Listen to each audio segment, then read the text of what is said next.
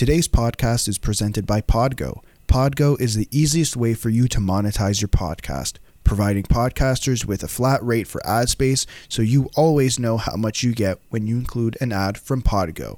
We recently joined as a member, and you can too. Apply today to become a member and immediately be connected with advertisers that fit your audience. That's podgo dot co at P O D G O dot C O. Don't forget to add the two-on-one podcast in the How Did You Hear About Podgo section of your application.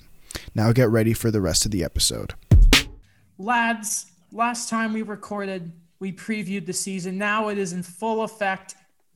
How are we feeling? Hockey is truly back. I'm tired. Hockey is on? It's on. Is it on? I think it's on. Sportsnet on Sportsnet. Told me a few times that it's on. An anonymous source. Like the, the hair call. Dye on Friedman. It's on. Well, it, it, that's, it that's speculation. The, uh, yes. Yeah. Apparently not. Apparently not. But uh, the anonymous source told him that uh, it's on. He's not Kypreos. He doesn't dye his hair. Yeah, I want to know. Nick Kypreos dyes his hair? I swear I he does. So. It looks. It looks too perfect. Know. It's pretty funny. I found his. I saw his jersey on sale for the Leafs recently. Nick Kypreos. You think it's the one that got stolen? I should report this theft. Exactly. Um. I mean, yeah. Be a good citizen, right? I hear a siren in Montreal as we speak. Maybe they're going to Boston right now. I don't know. Celebrating the win last night. That's why. Yeah. Oh, we'll get to that. And the Leafs wins as well. And like, yeah, here we go. Uh, three points on the year for the Canadians. Not a bad, not a bad start. Scoring like nine goals. You love to see it, which is weird. I'll tell you what, though, guys. It has been such a weird season to start because I didn't know if, if teams were going to do their uh, their home opening style player introductions. And I think the first game I watched was, because I think it was at six, it was the Buffalo. Washington. No, no, because it was the Leafs game, and I don't remember them doing it. So then that's day two of the season. It was Buffalo and Washington. Wa- yeah.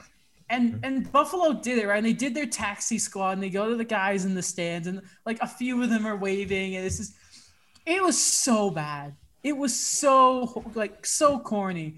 And because they, I don't know, like, do they wave? Do they not? We don't know. Like, nice touch on Buffalo because they got first responders to do the player introductions. Really, really nice. But the best part about this stuff is the players who do go the extra step, like Mark Stone being named a star and waving to the Vegas Golden Knights. He's so pure. I love him. That's captain material right there, isn't it, lads? Absolutely. You know, on better circumstances, you know, I would have enjoyed it one hundred percent, but I love Mark Stone regardless. I'm confused. Wait, why were you upset? Was was Leonard in the net that night? I guess. No, the Ducks lost. Oh, yeah. Oh. Yeah, yeah, I did. Daniel's really getting into this Ducks fandom. I feel like we kind of threw it on him. He threw first, it on me, yeah. And now he's just embracing the uh, Ducks fandom. My true calling. Well, we're there, so we might as well touch on it, really. I mean, we, we just kind of have an ebb and flow. We used to have the power hour. We probably should have brought it back for today, but we're just yeah, okay. we're just shooting it here. We'll, we'll, mm-hmm. we'll work on it. We'll just chatting. With, yeah. Ducks have not won this year, but...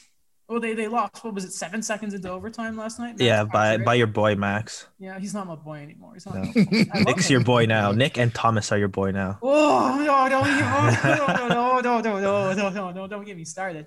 Though, um, if if anyone's been the real story to the start of the Ducks season, yeah, not undefeated, you know, sorry, not undefeated, no wins. The Golden Knights are undefeated. Max Comtois, oh boy, has been the real star. God, I think he's up to three goals so far this season.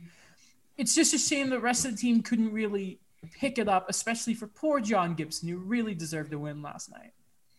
Yeah, um, and I think I mentioned in the text before is Maxime Comtois is taking that step. Even show, he showed it in training camp. Is he's becoming everything of a prototypical Duck draft pick of that power forward that can score. Um, and you know, my heart is still with Nick Ritchie.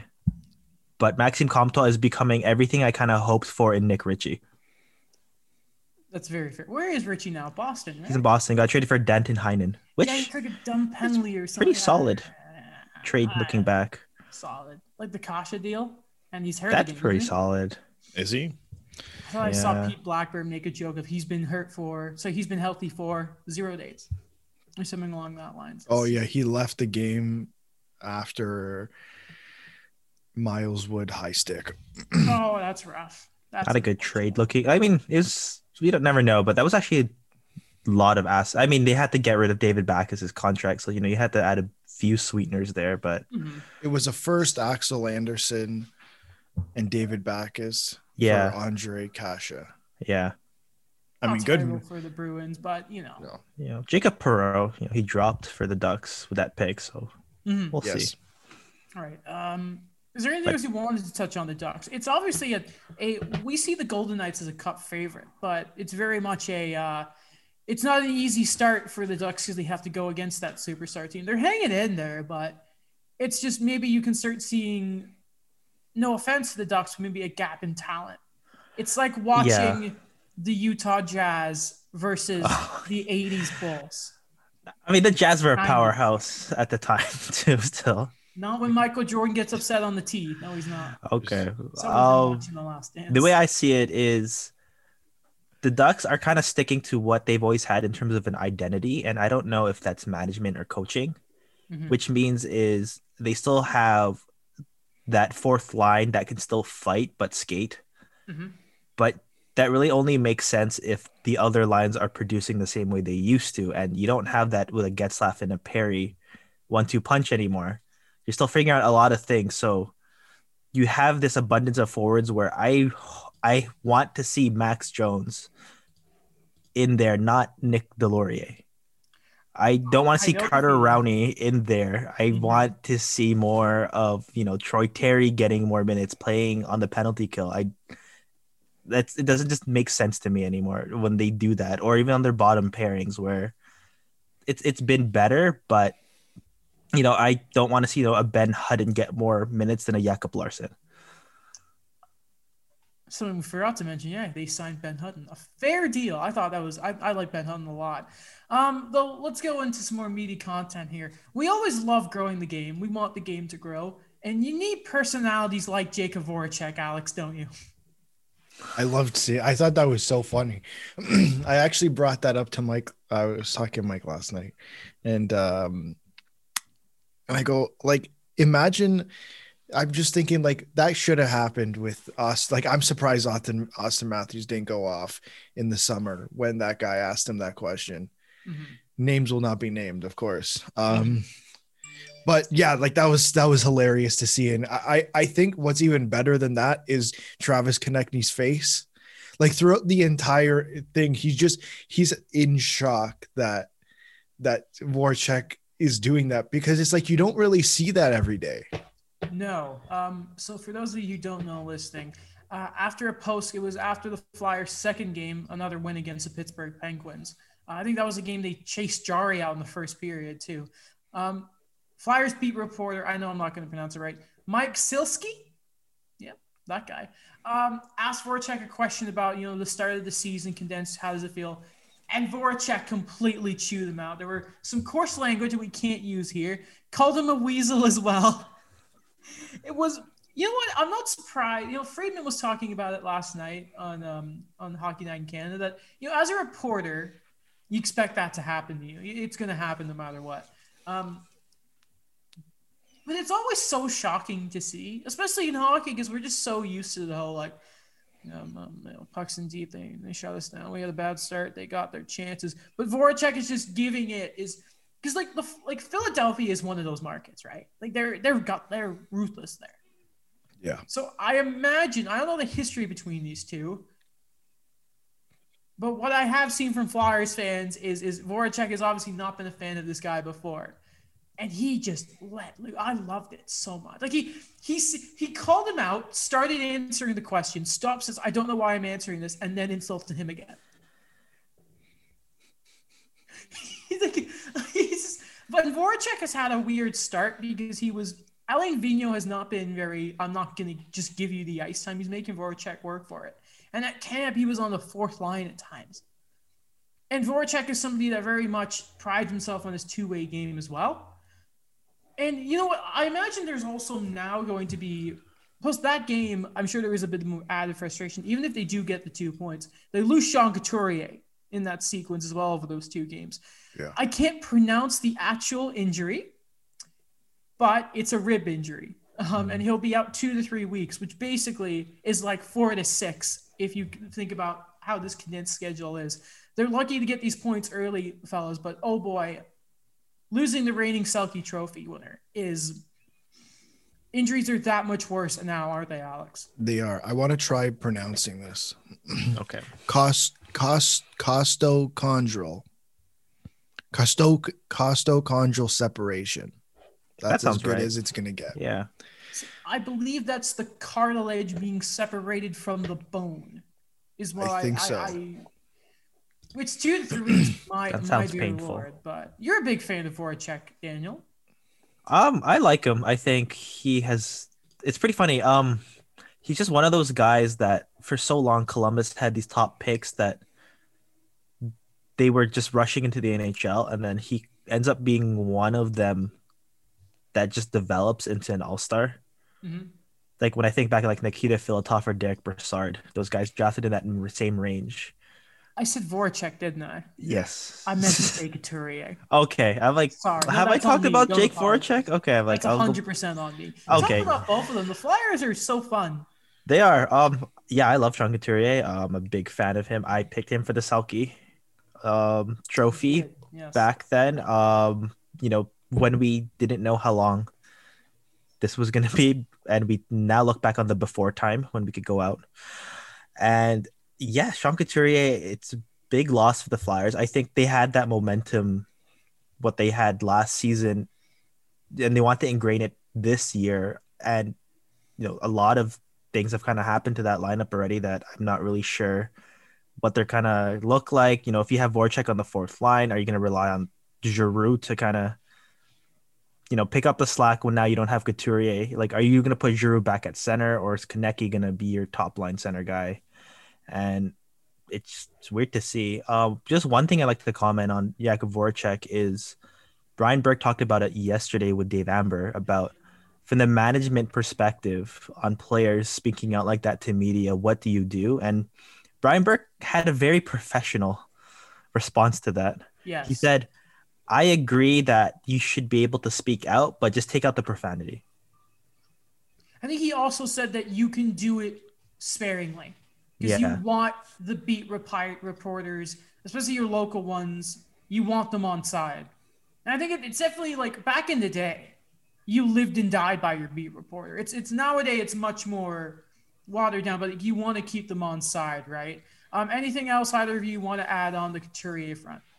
No, I just think it's a re- like just it's a really big injury for them. Like I think mm-hmm. Travis Konecny, I mean I, I, they've only played what two three games. I don't want to make too many judgments, but it looks like he's taken uh, quite like he's taken a step forward. Um, he's still what? How old is he? He's not even twenty-five, is he? He's twenty-three, I believe. Right, like he's still yeah. young. So it's like he's with Couturier. I guess this is kind of his time to really shine and prove himself.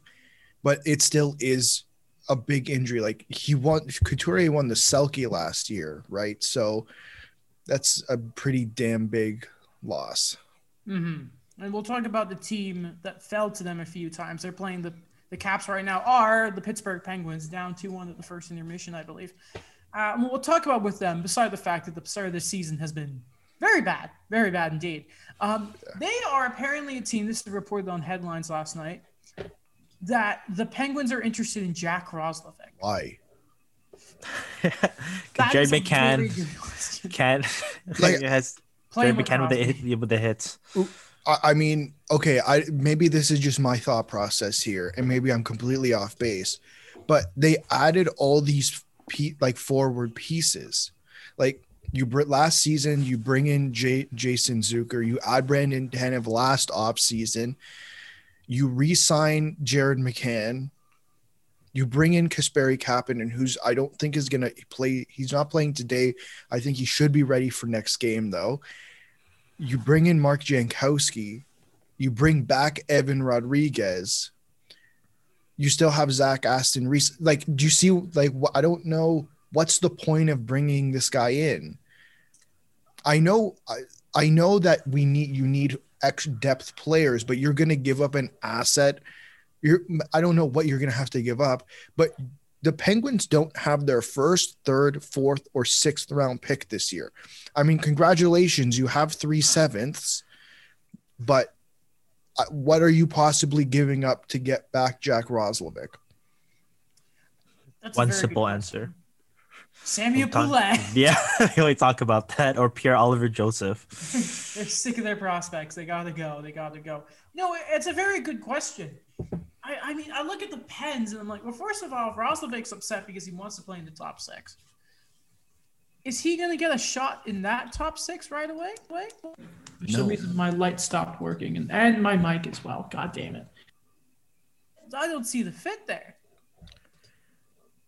Like, well, so we were told when they when they traded for Kasperi Kapanen that Kapanen was going to play in the top six, whether it be beside Malkin, whether it be beside Crosby, whoever. So your top six is pretty solid with Malkin, Crosby, Gensel, Zucker, um, Rust. Rust, and Kasperi Kapanen. Mm-hmm.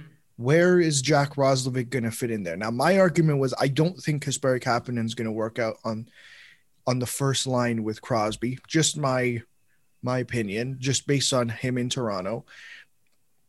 So what? Is Jack Roslovic your insurance policy in case it doesn't work? I guess so. I don't know. Because is he a natural center or has he played the wing before? Um, I think he's a natural center and has played the wing before. Okay. Because I'm just wondering that – because I know one thing that um, Mike Sullivan talked about is he really loves that third line they have right now going with Jankowski, McCann, and and Tanev. And I, I don't see them breaking that one up. That one's been pretty solid in terms of being, you know, a legitimate checking line, something Pittsburgh didn't really have last year when you had – all these wingers going back and forth between the first line and the third line. And mm-hmm. I, I really don't, I really see it in a way is maybe they'll push someone off the fourth line and reestablish something somewhere in the top six afterwards, because I remember looking at Pittsburgh's taxi squad and it's very thin. Yeah. Their taxi squad, I have it up here, is Drew O'Connor, Pierre-Olivier Joseph, Alex Dorio, Anthony Angelo, Frederick Goudreau, and Maxime Lagasse. Is that how you say it? It's yeah. Legacy Laga. It's Lagasse. He was like one of like the fifth Vegas Golden Knights. The Ve- yeah. yeah. I, I remember when two of those guys. Vegas first came to uh, Toronto. He was the one in net. Really? Yeah. Yes, I remember that. I went to that game. Well, it oh. depends. Um, they're they're they'll be looking to beat the Caps today, because um, they need to get their, their season back on the right way, and they need to do it now. Um, another team that I think very much needs to do that as well. Well, it's really everyone. Um, we can tell right away, right away, watching one game after another. The rust is still there in games, not just Brian Rust. But you know what? I think considering – that there was no camp basically and no preseason. Like the first game, Leafs in Toronto, like you could tell right away, like no one was making passes. It was brutal to watch, but I, I will give credit to the players. I think they're doing an all right job of it. But I, I wonder also if like the Couturier stuff has been a result of, oh boy, I think he's the first real injury we've seen, but this idea of, oh God, condensed schedule. Are we starting to see it now because they weren't able to ease it? You know what I mean? Yeah, yeah, I, I kind of see it that way too, where, you know, you like the things I've kind of identified is either those skilled passes we've seen before are just not connecting, or teams are playing it really safe. I remember watching the Calgary game last night where very short passes, no one was really kind of breaking out, and they kind of played more of a conservative style. Same thing with the Ducks, and same thing with the the Golden Knights, where you you really kind of saw them really waiting for them to change their lines. You didn't really see things on the fly and not a lot of breakouts. How about you, Alex? Yeah, I mean, like just the the entire all the guys, and Adam brought it up with the Leafs. That first game was it was sloppy, and and it's expected, right? Like this is all this is all expected. No, like shortened training camp, no preseason games. I this is all ex- for me. It's at least it's all expected. Yeah, naturally. Um, but you know what? There's a reason that they are the best athletes in the world when it comes to this sport. Um, not the K H L. Not the K H L. I mean, they're up there. They're not terrible. There's a reason Russia won gold without the Canadians there. Um, one of those players, if we want to talk about, you know, overseas guys and, you know, someone who's making a difference right off the start, Kapil Crap. That was not how you say it, Adam. Kirill Kaprasov of the Minnesota Wild. His debut game, three points, including the game winner, had an assist on the O T winner in the marvelous Minnesota comeback last night. So good, it made Dom Lecisions follow them on Twitter. Don't know if you guys are following that. It was really, really funny.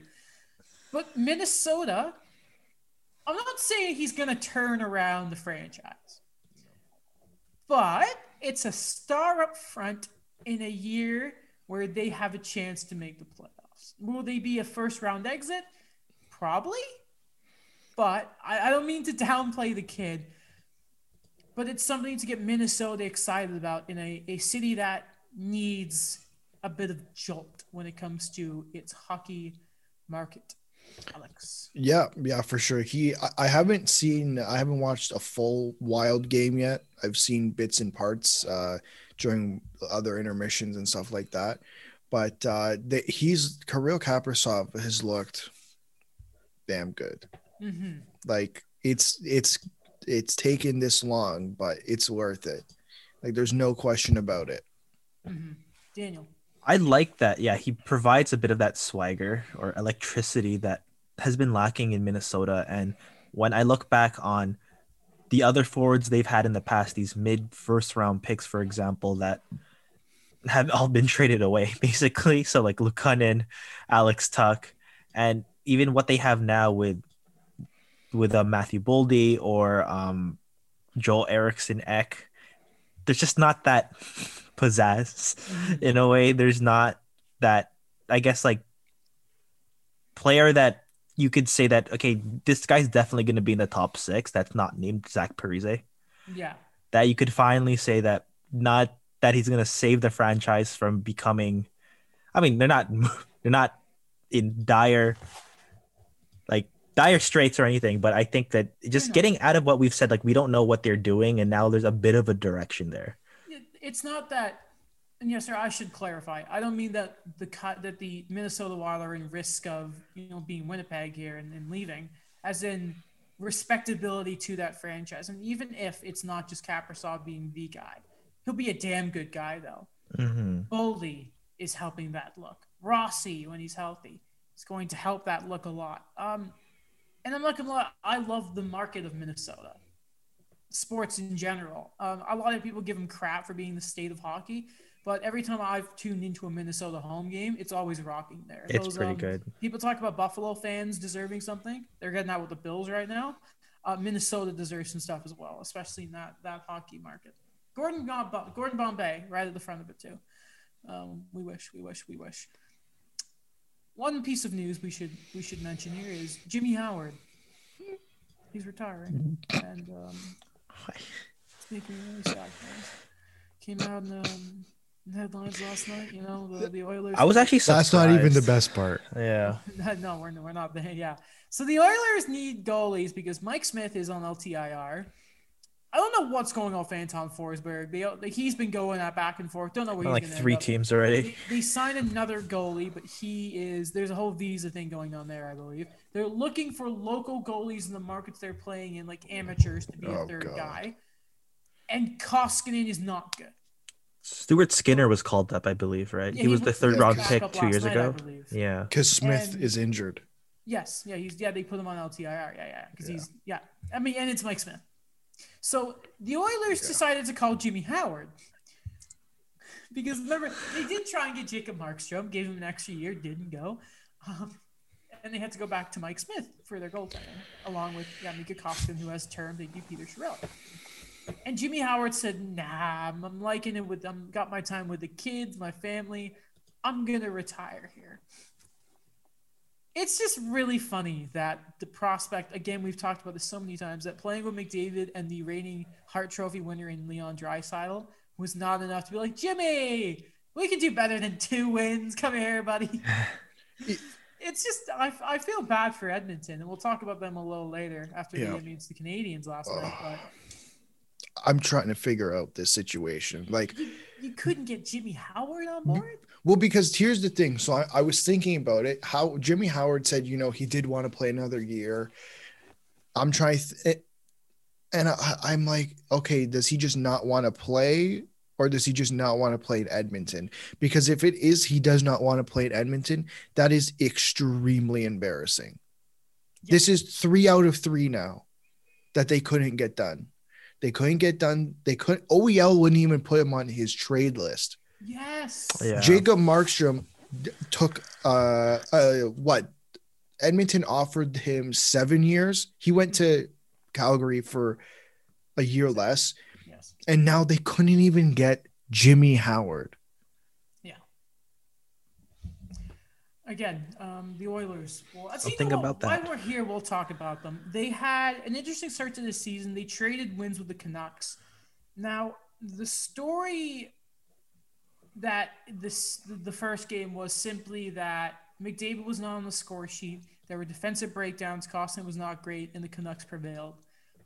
Naturally, the second night, McDavid had a hat trick, and they sung all the way home. Next, fast forward to their game against the Canadians, and Koskinen plays his third game for reasons we've just sort of mentioned. The Canadians kept McDavid to an assist. Phil Deneau and Nick Suzuki were staple to him all game. Um, and the assist was only because the Canadians fell asleep in ten minutes and Slater Cuckoo sniped a goal on Carey Price. How in the world?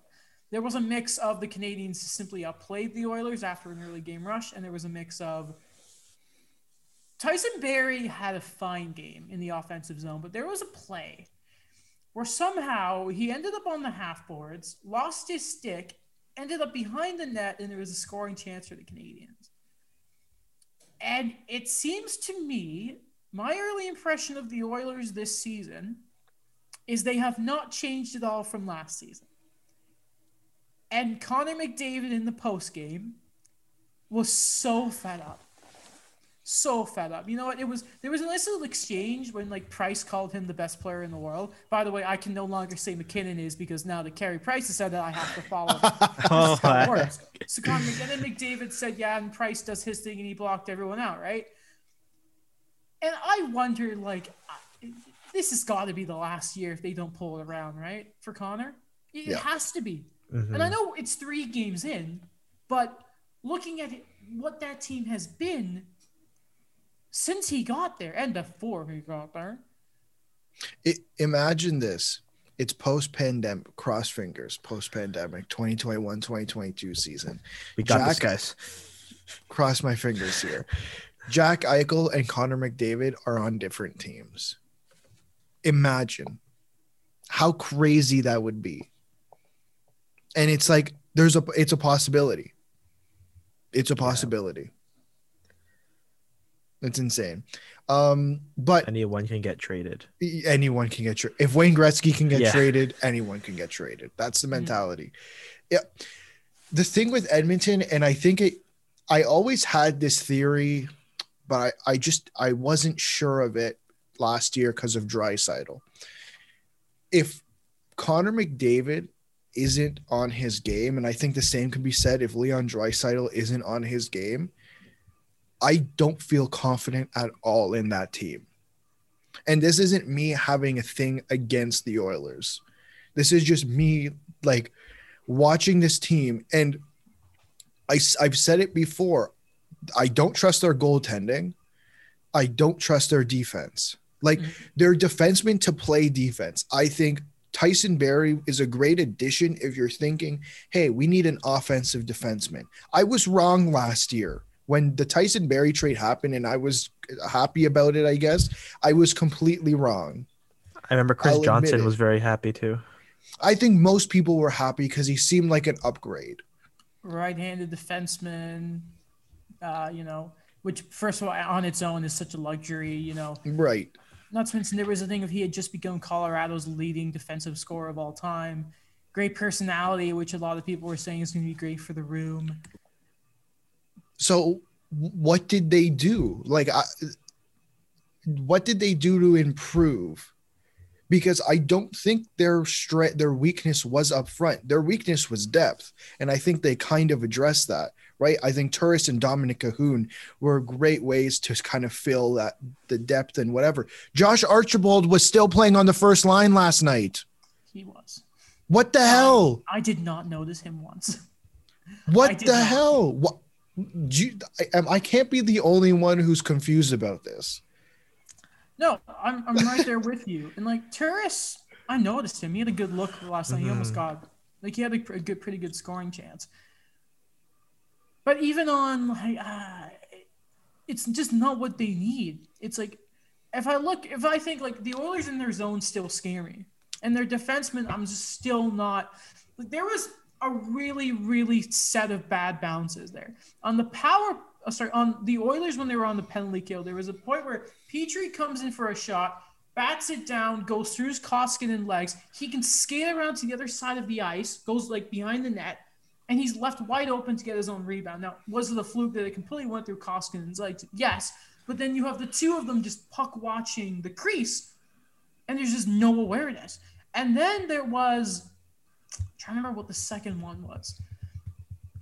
I'll come back to it, but it was just, it was, yes, no, it was like Ethan Bear is letting himself get pushed in towards the crease, has his ass turned towards Koskinen, Petrie's shot goes off of his butt. So, like, just the awareness of some of their defensemen, and Ethan Bear is a fantastic defenseman. Mm-hmm. It was just a real, real mess, and it was, again, there was a time when McDavid got around Edmondson, and obviously I just screamed, no, no, no, please don't let this happen. Luckily, McDavid got was stopped by Price because he played lights out last night. But it's just such an Oilers thing that if that goal had gone in, it was probably going to – Canadians were going to win the game anyway. But it would have been a much, much different game. But, again, that's it. It was the only real look they had last night was Connor McDavid. And, again, I didn't notice that much of Leon Draisaitl either. And it's just the moment those two are out of the game, they're out of a factor, and normally they are always one. But if you've got – a good pair of shutdown players, then I, the Oilers aren't a threat.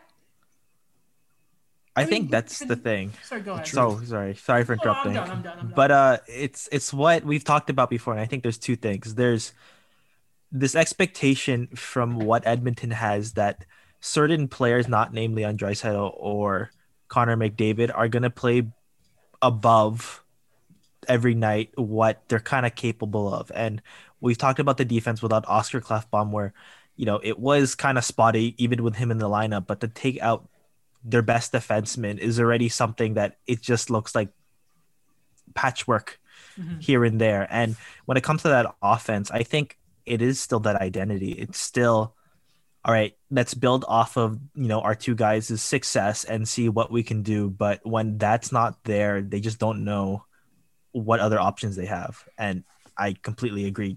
Josh Archibald, first line. Kyle Turris, you know, I, I thought that was a solid signing, but again, it's just these guys that you expect to play above what what they can produce. And, you know, Edmonton's done this so many times. Um, you know, if we think about Andreas Antanasio, and Andre Sequeira, I remember when he got that big contract, expected to be a top defenseman for them. It's just the reoccurring thing about, okay, what can we throw at McDavid and Draisaitl and see what sticks?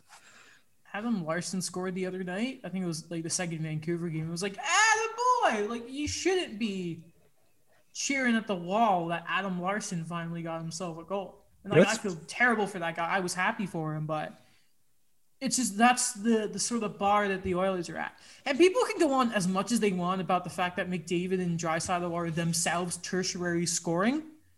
But the moment you shut that one player down, yeah, then it just exposes your depth. And when you go against a team like Montreal, who are, their identity is the four-line system, then all of a sudden you have half of your offense that just can't stack up. It's the it, it's the argument that in hockey, a player can only affect so much. Mm-hmm. in ba- in a sport like basketball, LeBron James could literally play the entire game if he wanted to. That's just not possible in hockey. So there's only so much Connor McDavid and Leon Draisaitl can do to possibly affect the outcome of a game. They can't play defense either. Right. In front of that the goalie. Too. No. Um, hey, you want to look at a player dominating a single game in basketball. Just watch The Last Dance. I'm so on it. As Donald called me, basketball guy Adam. I love it. So, it's so funny to watch. It's such a funny series. Right. Um, before we go specifically into the Canadians and the Leafs themselves, we'll talk about Evander Kane a little later. First week of hockey. Here we are. Let's go. Let's go. Let's go. You guys, I'll start with Alex here. A team or a player that has surprised you so far? Uh, let me think. Like, I, I want to say Minnesota. I like, I don't, I don't know why. Like, I feel like all the guys who have really, um, really impressed so far have kind of been the obvious. And if you look mm-hmm. at, at the outcomes of games and stuff like that, the one team that, I mean, I know it's only two games in, but Minnesota seemed to have, have, have this different step. Like Kirill Kaprasov has kind of changed watching the, watching the Minnesota Wild, Minnesota Wild. Mm-hmm. Um, Daniel, what about you? And you can't say Max Comtois. Okay. Um, this Shucks. Is just a surprise based on the score, but it's just kind of something I kind of predicted, and that's the Saint the Saint Louis Blues. Oh, come on! I, come on! I mean, like, I know it's just like that game, but seriously, eight zero. I know Colorado is Colorado, but my goodness, that was rough. That looked like a team we thought didn't have the identity because they've replaced so many guys. Okay, okay, hold on a minute. You, you, you. I watched like the first period because I was way too tired mm-hmm. to like finish it, and like I remember Bennington was playing really, really well, and I was like, all right, this will be fun. I woke up and it was yeah. what was it, eight nothing? I was like, what? What happened? What? It a was lot not, of miscues was... there, and it's from guys that I didn't think. You know, I, I expected, you know, maybe a Mike Hoffman or a Torrey Krug like. Misplay, but there were two bad misplays by Vince Dunn in his own end, and Binghamton wasn't ready when that happened. I think you just have it out for him, Jordan Binghamton. You know, it's funny. I actually like the guy. Yeah, it's just like I don't know. There's something about Alex Pietrangelo leaving there. It just kind of changed things for me. It's just it reminds me of Jim Rutherford. Of you already won two cups. Stop moving everything. Yeah. Um, they go a bit overboard in that fifteen percent roster turnover thing. See, I'm not going to lie to you guys. Everyone I had sort of thinking to be as a surprise just kind of upset me. I had Saint Louis. They've been good. eight nothing loss. The Islanders, then they get stamped by um, New York after Sorokin gets forced into the game. I thought Buffalo were sort of hanging in there against Washington. They lost both games. I can't go with Ottawa because I was already saying Ottawa would have been fine. And I was going to say Detroit because they won last night, but at the same time, they got shut out in game one. So I'm going to go with an individual player here. And it's going to lead us into our next segment, so I can be cheeky about this. And because I had very tempered expectations on this guy, and I am amazed that he's been this good. And that's Alexander Romanov. My guy! I, I just... Like, I, there was always questions about, like, how good is he going to be offensively? And just the the main thing you always say about him, and it's such a comment for a rookie, is he seems like he's been playing for five years. And he's it's so weird. He's not afraid to do anything. Like, some of the plays he's making on the offensive zone, I see, all right, here's twenty-seven. Oh, what do you do? Oh, that worked. Okay. It's just he's taking so many risks. And it's not like ones that are totally like, oh, you are such an idiot. What are you doing here? But it's just... I don't know if it's because I see him as a rookie and he just comes out. And and people have made a very good point that he isn't one because he's been playing in the K H L. But again, like the adjustment to North American ice for him. And again, he's he's looking all right on the power play, which is so weird. There have been a few defensive, like, okay, what are you doing there? Like, and they break it, they broke it down on the Leafs one. Um, sorry, after they in the pregame yesterday, like how he was supposed to take Simmons and it almost led to a, a Leafs goal, but I am so impressed with him to start the season. And I, I seriously, I hate to say this about a rookie N H L defenseman, but I am, I'd be so amazed if he's not in the top four by like Christmas, not Christmas. We're not in October. We're in January. Mm-hmm. When's the next big holiday? Easter? When's uh, Easter? Valentine's Day. I would be amazed if he's not in the top four by Valentine's Day. Wow. I don't know when that that's, is. Uh, that's good. Is that close? Less than, than a month away. Wow. Oh, okay. uh, guys, I mean, he's okay. Whatever. No, yeah, he does March. Look good. Yeah. You're no, you're right. I um he they were even saying it on the broadcast. Now I don't remember who was saying it. I want to say I think it was Kelly Rudy. Might have been it. It was it was a Sportsnet broadcast. It was just before uh the Oilers and the Canadians and the Sens and Leafs started, and they were saying like, why not try him? It try him in that role.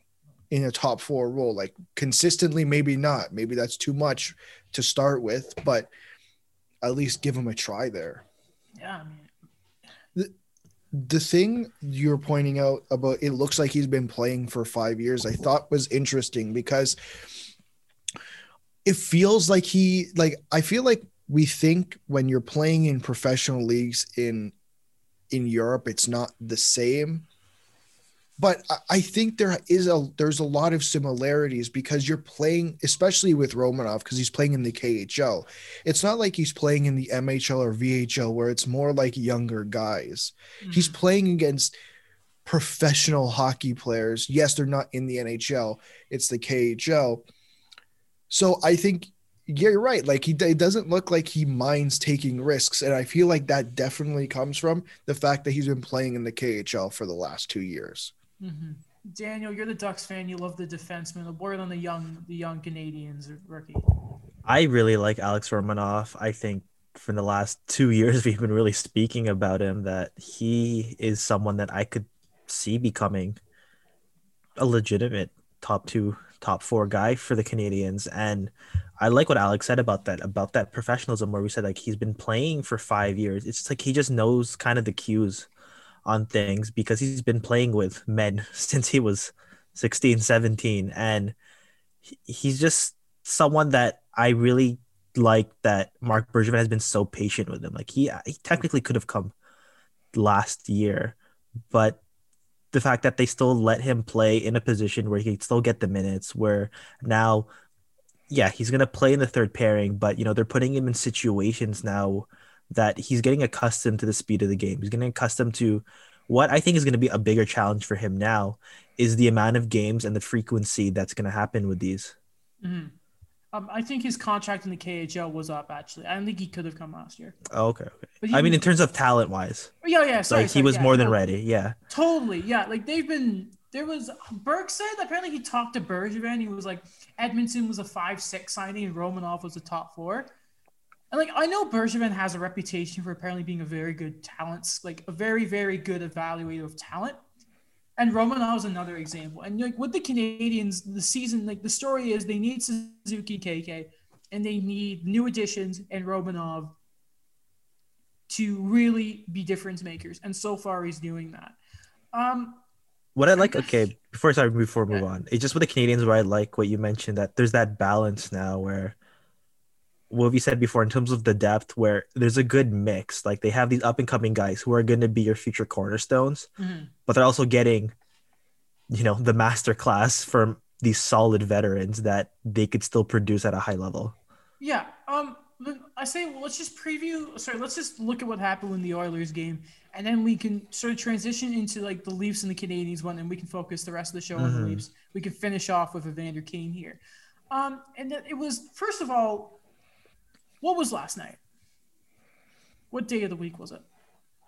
Saturday. Saturday. I think it was Saturday. Losing track of days. And it was the return of Mister Saturday Night. Terry Cross, my, yeah. my boy. Oh, I had to think on that one. I thought we were, I didn't know where we were going there for a second. Uh, yeah, same here. No, no, it was the return of Mister Carey Price. Um, a great performance from the Canadians, really. Uh, dominant for all but ten minutes of their game versus the Oilers. Uh, in the game, three different goal scorers. I believe it's been five different guys have scored off the top of my head to start the season. The power play has looked surprisingly effective. Like power play goals in consecutive games, which is like what's what's happened here. This is not normal. I cannot believe this is happening. And what's really burning on the Oilers last night is is the Canadians just have this sort of, I want to say it, it's really um, a battle of, of attrition with the Canadians. It's just wave after wave after wave of it. Like, you really are now seeing the vision and Claude Julien's utilization of the four-line system. It was, I think, last night, Petrie got a, got a pair.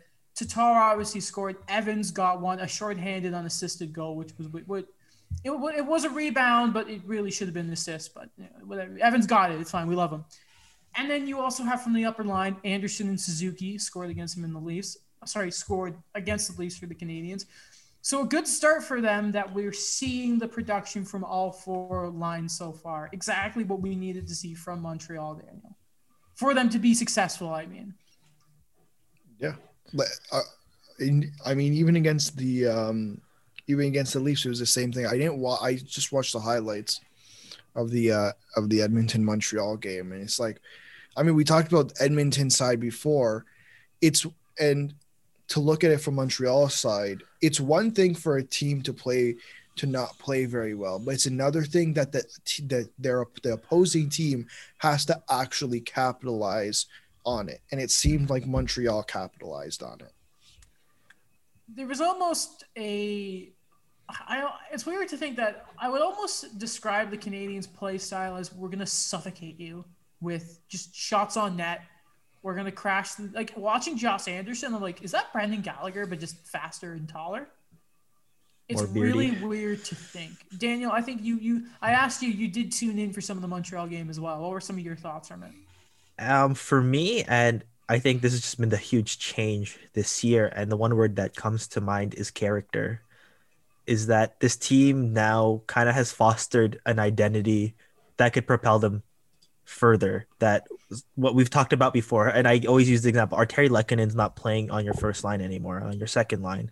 He's not getting a whole bunch of minutes, and, you know, we'd like the guy on the team, but, you know, we just Whoa. don't think, we just don't think he's top six material there. But what I kind of see it now is, you know, they're just going not one way or the other in terms of the youth, in terms of the veteran, uh, the, the veterans on the team, but there's that leadership there that is going to help this team moving forward. Like, everyone in a way knows their role on this team, and they're just embracing it. And I just really like seeing that. Like Tyler Toffoli, I I still think one of the best signings.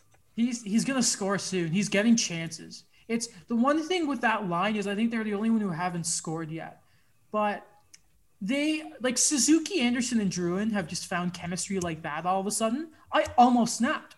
I've never gotten that close. Really? Anyway, I, I can you know. snap, Alex? Anyway, so they found chemistry right up. By the way, if we get this Jonathan Druin all year, I'll be so happy. He's been so good. You beautiful man. Mikel who? I mean, no, they won the cup, man. Like, they won okay, the sorry. Like, let's be honest. They man. won the trade. It's over. Try and debate that. the tri- um, but we over. won the Jeff Petrie title. Of course, yeah. Um, though well, I don't. I actually don't even know what they like, because I remember Steve Dangle did a trade tree on Jeff Petrie. He tried to make it sound on his. No, it's terrible, man. Um. Well. well yeah. Anyway. Anyway. Um. To just sort of bring it back here. Um. What was I even saying? Yeah, yeah. So the chemistry, like Toffoli is getting, like you're noticing he's getting his shots away. It's only a matter of time, but him, Armia, and Kotkaniemi have to keep building chemistry. And again, neither of them have been bad. I would say maybe take a look at Armia somewhere else. I don't know if he's sort of gelling there.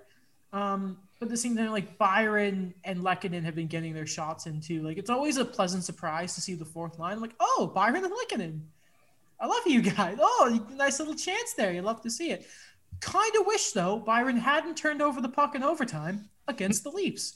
And we'll go there. It was we we talked about it last episode, but at the end of the day, the Canadians blew a three one lead.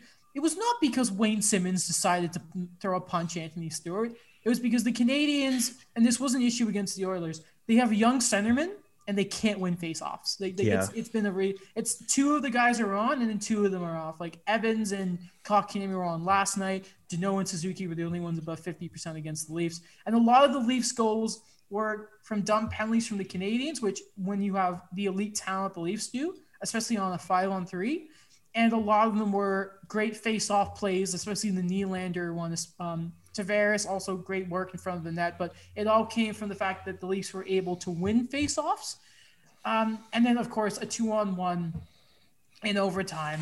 Um, and the Leafs also would carry that against the Sun. But first, before we go there, actually, um, your guys' thought from the Leafs in that win over the Canadiens to open the season.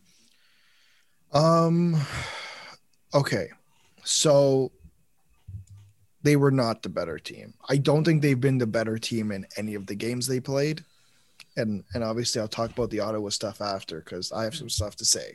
Yeah. Um, but against Montreal, see, the thing is, the first game, I gave them the benefit of the doubt. I said, you know what? Okay, this is a warm-up game kind of because, you know, you haven't played since uh, July, August. Um, short in training camp. I've been told everyone's in the best shape of their lives. Okay. This is what I've been told. It's anonymous sources, et cetera. But um, I mean, listen, like it was sloppy, right? I think mm. most, I think that was the thing we got out of it. And because it was sloppy, it was entertaining, weirdly enough. Um, but in terms of the Leafs, I think the, I'll disagree with you a little bit. I think the fight did help a little bit. After the fight, there was a little bit more of a jump in their step.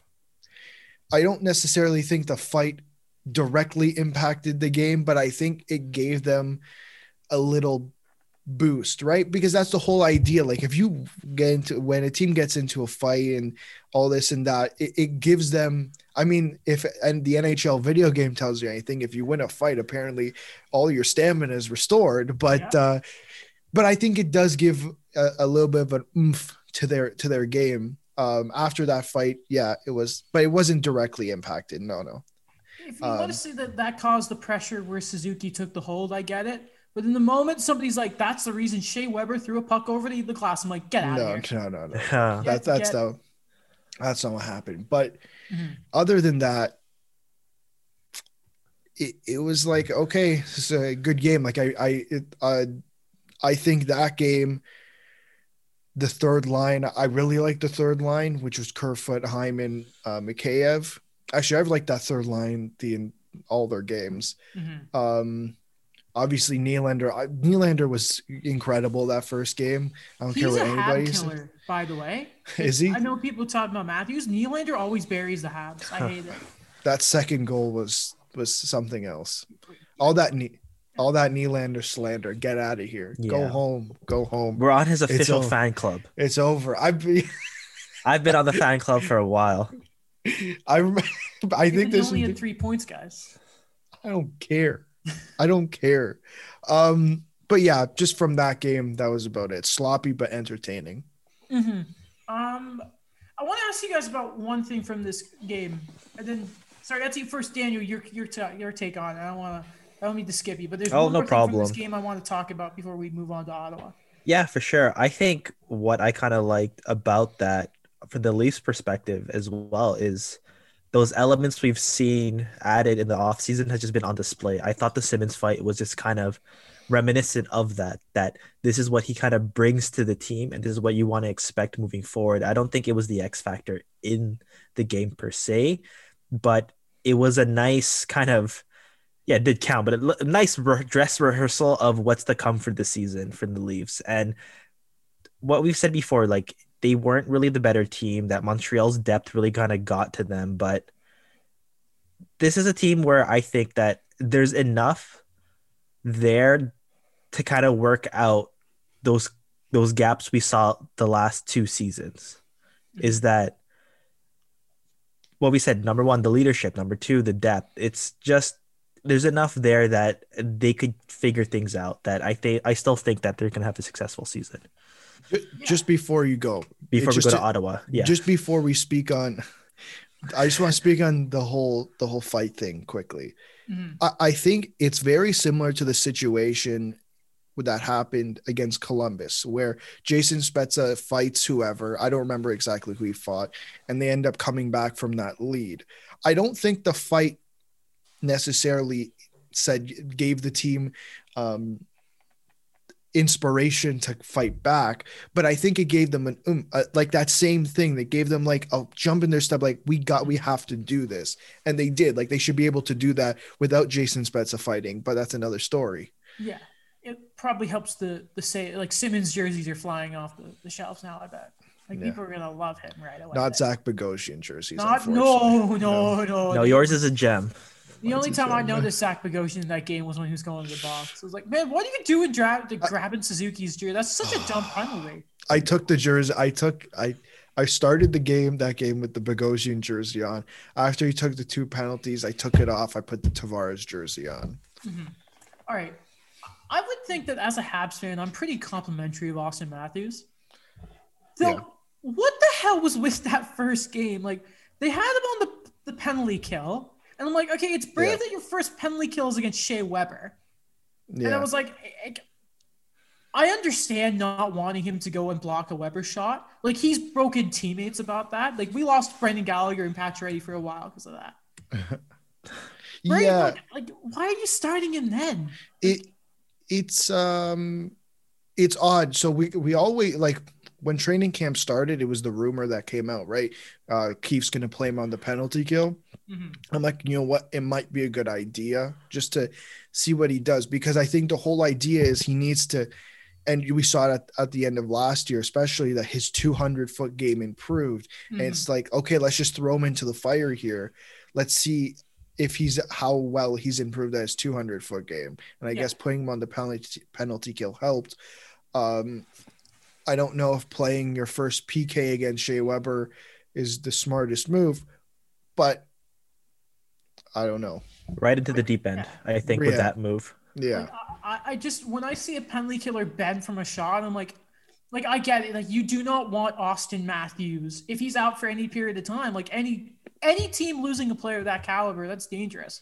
Yeah. It's just like, I just, I, there's just a part of me, like the moment I see a penalty killer go away from a block shot, I'm like, that's not great. Like that, that's the last thing you want, right? There's, There's the trick that people, like Tavares joked a few years ago when he was still an Islander. I think it was it was a round table with like Stamkos, and he's like, I've, I've mastered the art of looking in the lane but not blocking the shot. Like, at least just, like, dude, like, it just, it looked weird to me. That and, like, listen,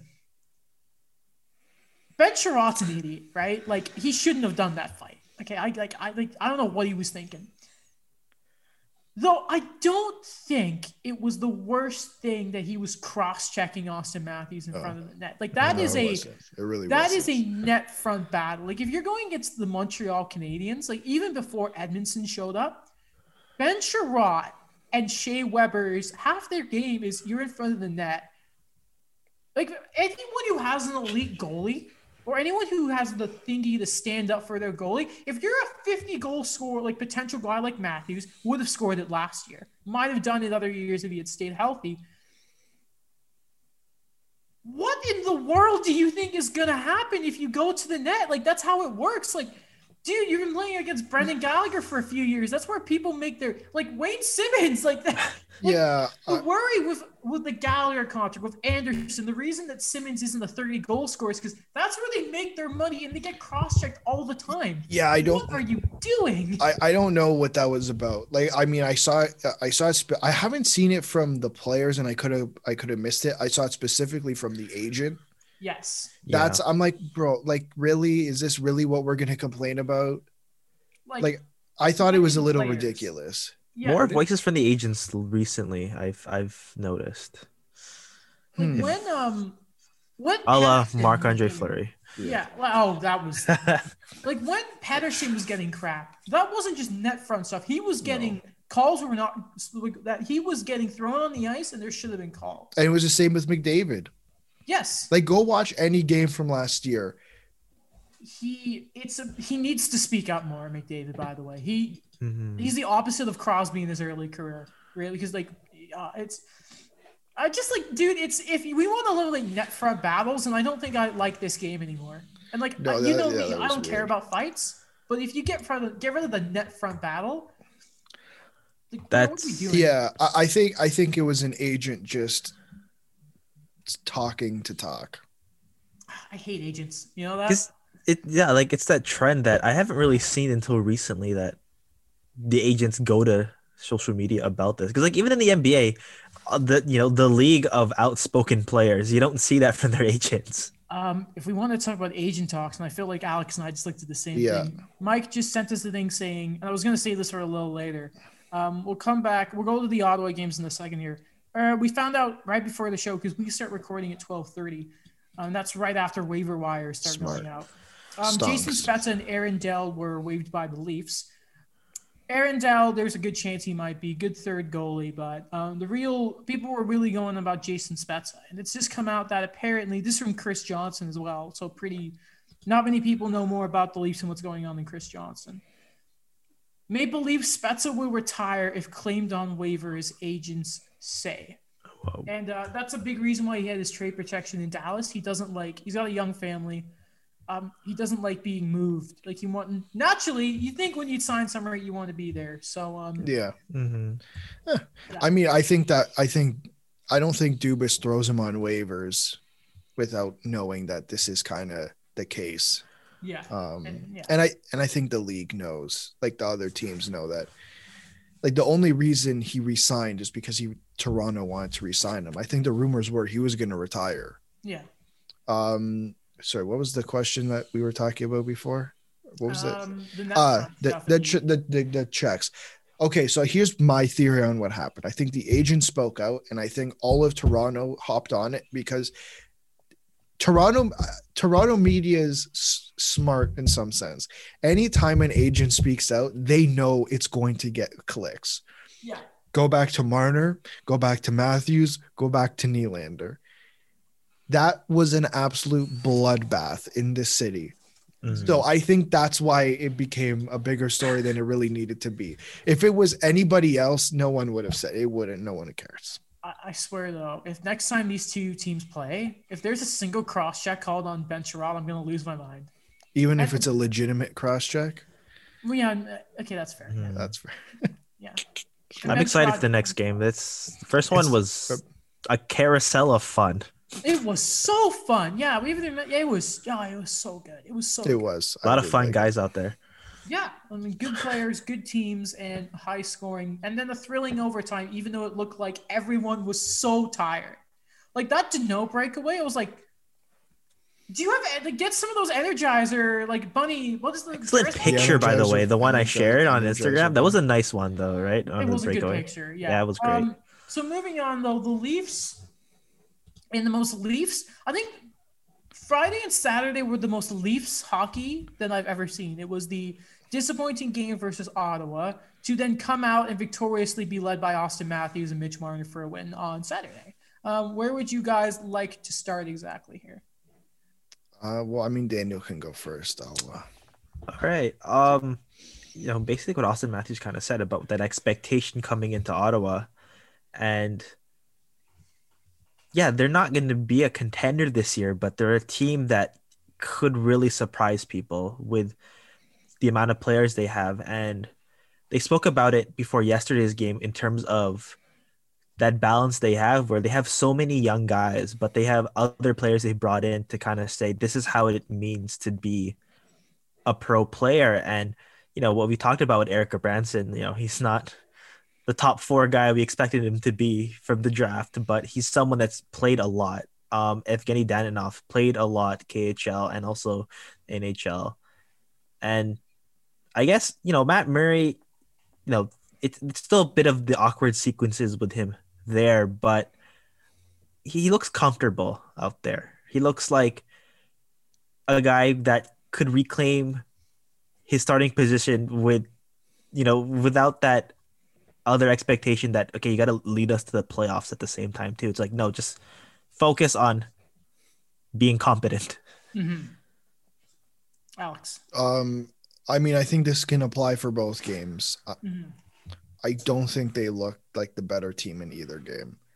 Really? I think get my, that's my opinion. Like game one, they looked good the first period. It, on at points, it looked like they were literally on the power play and it just went downhill. It just went downhill. Like when you said it a, a couple episodes ago, or it was last episode, you can't walk into Ottawa and think you're going to win easy. You can't. And the same, you know what? That same thing could was applied to Vegas a couple of years ago, or a few years ago now. And the same thing should honestly be applied to Montreal. I think not many teams, like, I think now they see them as a threat.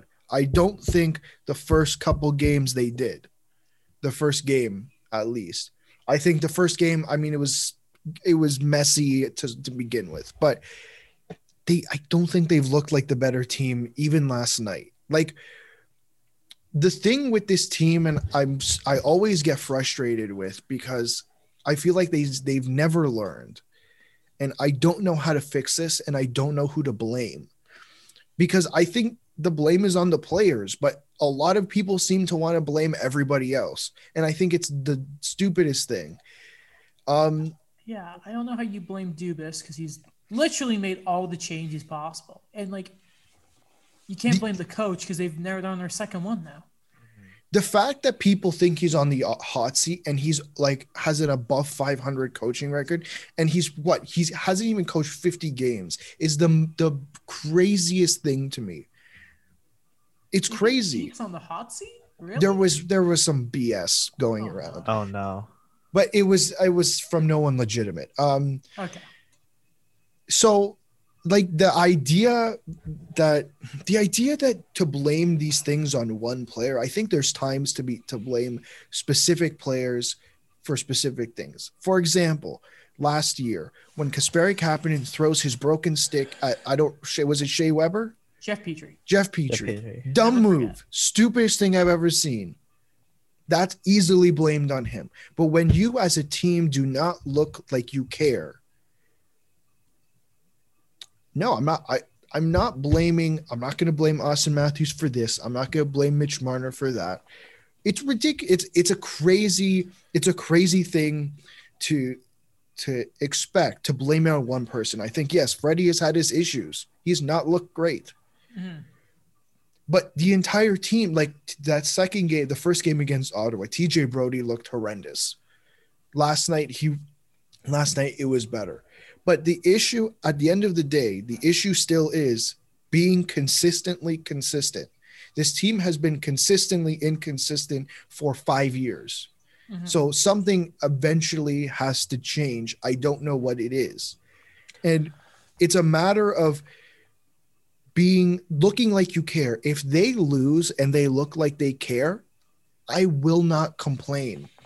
Because it looks like they were there to win the game. Sometimes you face a hot goalie. Like that happens. Sometimes the other team gets the best of you.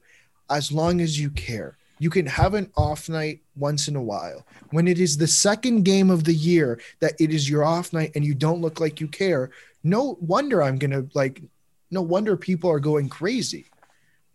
Mm-hmm. Looking at all angles of that, I think, when... that does happen. And I think the one thing we've talked about, and that is Frederick Anderson. Jonas Siegel, he did write about that in The Athletic recently, about working out the kinks. And, you know, he's in his contract year. So I think that's one thing to kind of think about too, where I love Freddie, you know, he's, ever since he's been a Duck. I think he's an amazing player, amazing goalie, but, you know, the consistency has to kind of be there, and it's a shortened season. Mm-hmm. And I, I'm confident Jack Campbell's there. I'm really confident that he has been, you know, a competent backup. You know, shout out to Michael Hutchinson. You know, we think you were okay. But what I think about is... still in the organization?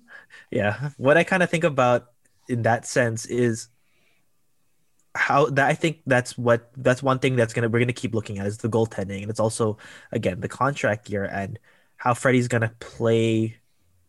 to like play for his next contract and see where his future is for the Leafs. Mm-hmm. Um, talking about the goalies, Stewart joked about it, and then he think he joked about it after the game, and then it's always a thing on Leafs Twitter.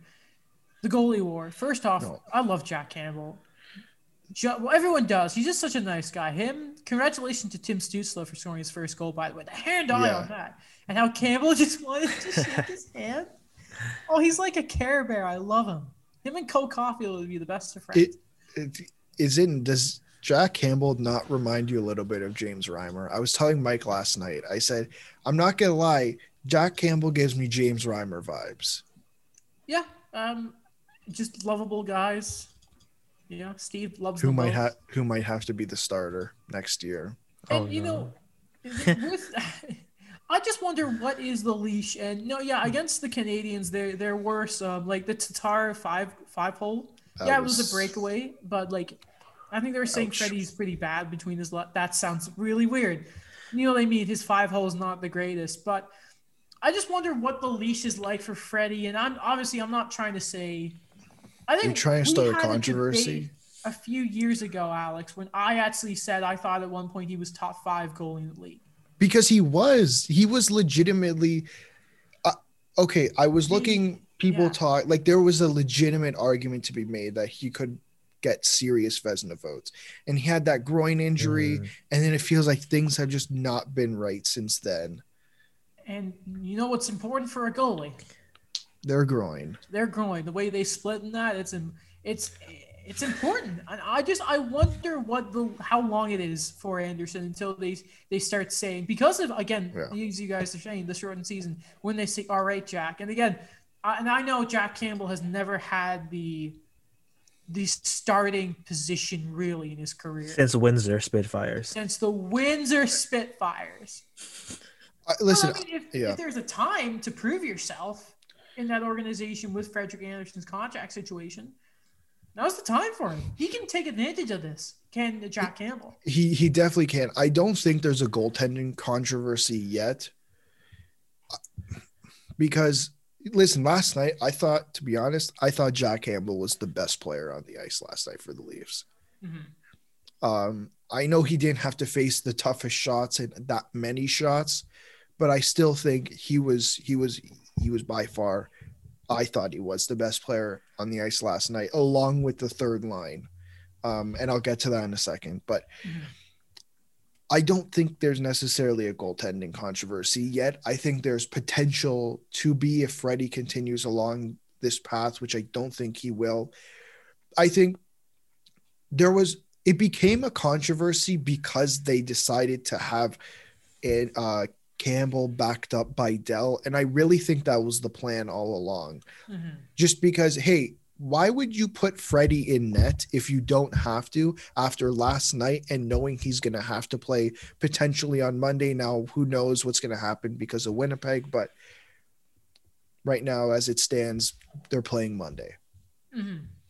I think one thing I kind of take from this, and I think James Myrtle has commented on it, is that Andersson historically has had cold starts. Yeah, and oh, yeah. Fred Denver one, or Fred yeah. yeah, Fred Tember. And the one thing I kind of think about is uh, how's that going to work in a shortened season where, you know, you're going to have more back-to-backs, where you're going to have more of these games where, you know, he's not going to be able to play like consecutive games every time. That is that going to affect his play?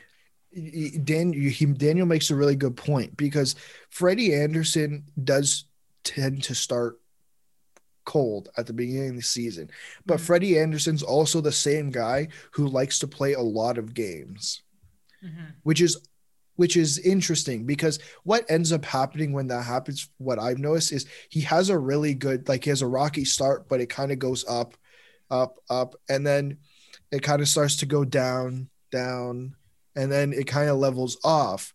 So I wonder if, you know, because it's a shortened season, they actually have a competent backup who's not named Hutchinson or Sparks. Sorry, I, I feel bad, but it's just the truth. Um, then they're in a different situation. Mm-hmm. So I wonder if they take this season, if Freddie kind of starts to get hot a little bit, they take the approach, well, hey, Freddie, you don't need to play every game. Especially the back-to-backs. Like, Murray started back-to-back. Yeah. And there was really no reason he had to. Like, Koskinen started back-to-back, I believe. There, but Mike Smith was injured. You're not going to play Stuart Skinner against the Canucks, unfortunately. Um, mm-hmm. There's no reason that these goalies should be playing back-to-backs. I also wonder if maybe the – to make up for the lack of games, the intensity of play. I don't know if that's me talking out my butt, but I wonder if the intensity of how quickly guys are going to play, especially the Canadian play team so far have been mm-hmm. so, so good, if that will sort of make up for those games that Freddie wants. Because if he's also the same as a Rene or a Price, that they love their games, they also love getting those volume of shots early. Right. And I wonder if that will sort of help Freddie along here. Because, you know, it's just some goalies are, well, goalies are weird normally. But you know what? Uh, maybe that's that's something that helps him out too. And yeah. again, if, if Campbell starts playing better, Freddie's not going to like it. And he'll want you know, no. it, it, you try and hope they elevate each other, right? Um, yeah, you want to sure. talk about the third line, right? Yeah, I, I absolutely adore the third line. I'm not going to lie. It's Kerfoot, Hyman, McKayev. Like, they're not the line that's going to stand out the most, but they're going to do a whole lot. That just screams forecheck. I hate playing against these guys. Yeah, I do. I do enjoy – it is – I do enjoy watching them. In the, oh, my God, I can't speak English. I do enjoy watching them play. Um They, I think they've been the most consistent line. I have a feeling it's going to be broken up soon because I don't know how long this Joe Thornton on the first line experiment can last. Yeah.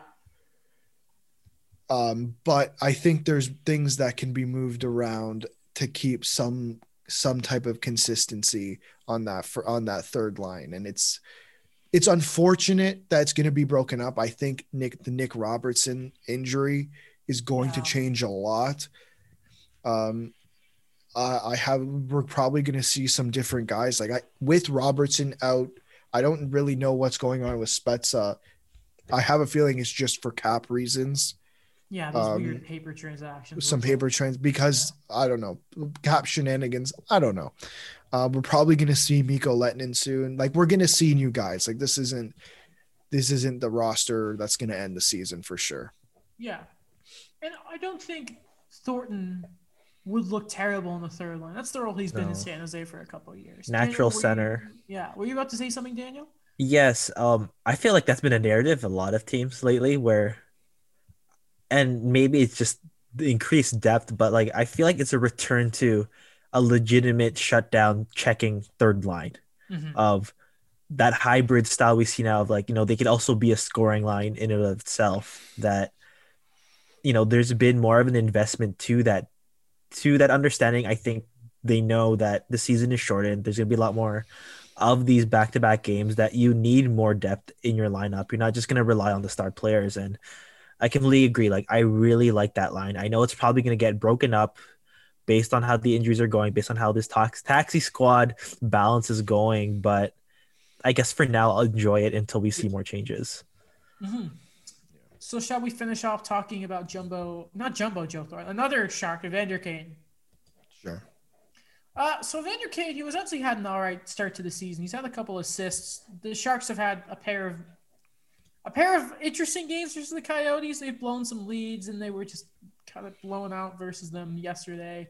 It's a work in progress. Yeah, it's been a, it's been a difficult start for the Sharks.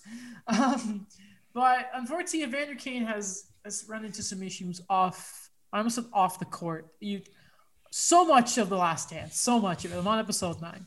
Um, uh, he's Evander Kane has filed for bankruptcy, uh, apparently with a debt of over twenty-eight million dollars. Now, twenty-eight million dollars to us is not the same as Evander Kane, but still, twenty-eight million dollars is about half of his current contract. And I think part, uh, it's, It's a mess. Apparently, he owes his former agency money. There was a point where the Sharks are directly paying part of his salary to a bank, and then coming after him, the team was also went after and a part of it. Um, banks like Scotia and that have also been part of it. It is it had the picture of him in Vegas with a stash of money. It doesn't yeah. look great. Um, That didn't age. No, it did not. That's it, it's part of the hockey Twitter account images that preceded terrible events. What a great yeah. follow, eh? Um, but I think people need to remember one thing about Evander Kane is he has a young child, and I believe his I believe his family also suffered a tragedy a couple years ago with a young mm-hmm. child. Did a miscarriage? Yes. So let's not sort of forget that it's not just laughing at Evander Kane and calling him an idiot here, that he has a family he needs to provide for. Um, So, and I, everyone thinks of Jack Johnson in a different situation. His parents basically took his money. And bankruptcy from, uh, listen, I, I'm not going to lie to you. At twenty-one years old, I'm not very familiar with bankruptcy. Um, but apparently this is a way that he'll really be able to actually, this can benefit him, um, you know, like putting assets together and that. Though this, I don't know how to really put this. This isn't going to be very articulate of me. But this just sucks for Evander Kane. Yeah, and, I don't, uh, yeah, yeah, yeah. Yeah.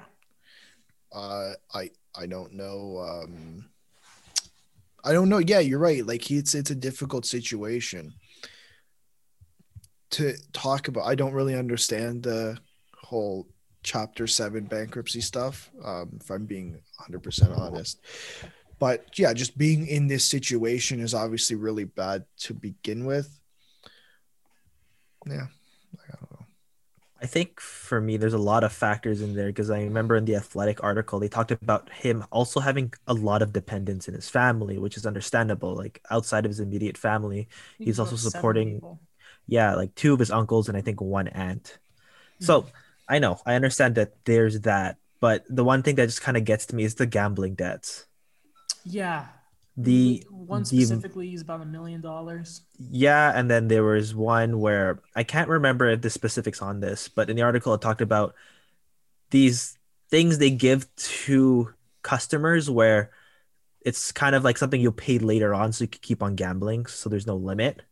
And he didn't pay it; he just walked out of the casino.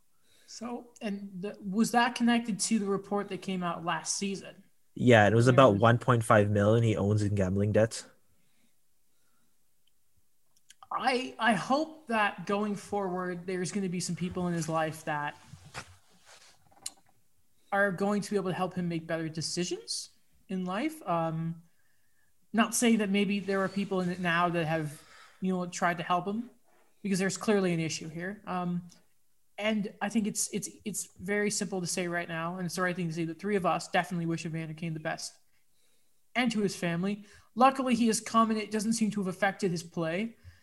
Um, well, then I think his contract right now is forty-nine million dollars. I don't know exactly how much of that through signing and salary has already been paid, but at the same time, players are going to be losing all like a lot of their money because of escrow and salary deferrals and all that. So, and I mean, this is probably going to be the last big money contract that he'll have in his career, both because of his style and his, and of his age. It, it just won't be there for him at the end of it.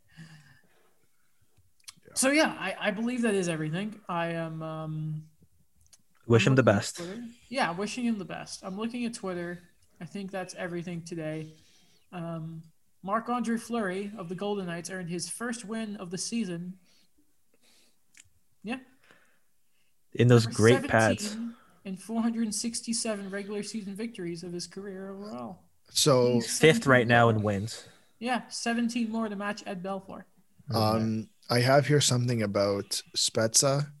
Uh, someone's they're talking about obviously Spezza retiring. Um, Dreger tweeted, "Could be wrong, but if a team claims Spezza and he threatens retirement, I would think said team would place him back on waivers to terminate contract. Leafs would likely claim him back at that point." What if, what if you think Ottawa did it? You think he'd give it a second thought? Maybe come back as captain. Why not? He was captain for that one year, and then he's like, I want out, and then he gets traded to Dallas. I remember that. Well, when Alfredson left for Detroit. I guess with Eugene there, he's probably not going to be too excited. Yeah. Okay. Um, I believe that's everything for the show today. That is everything.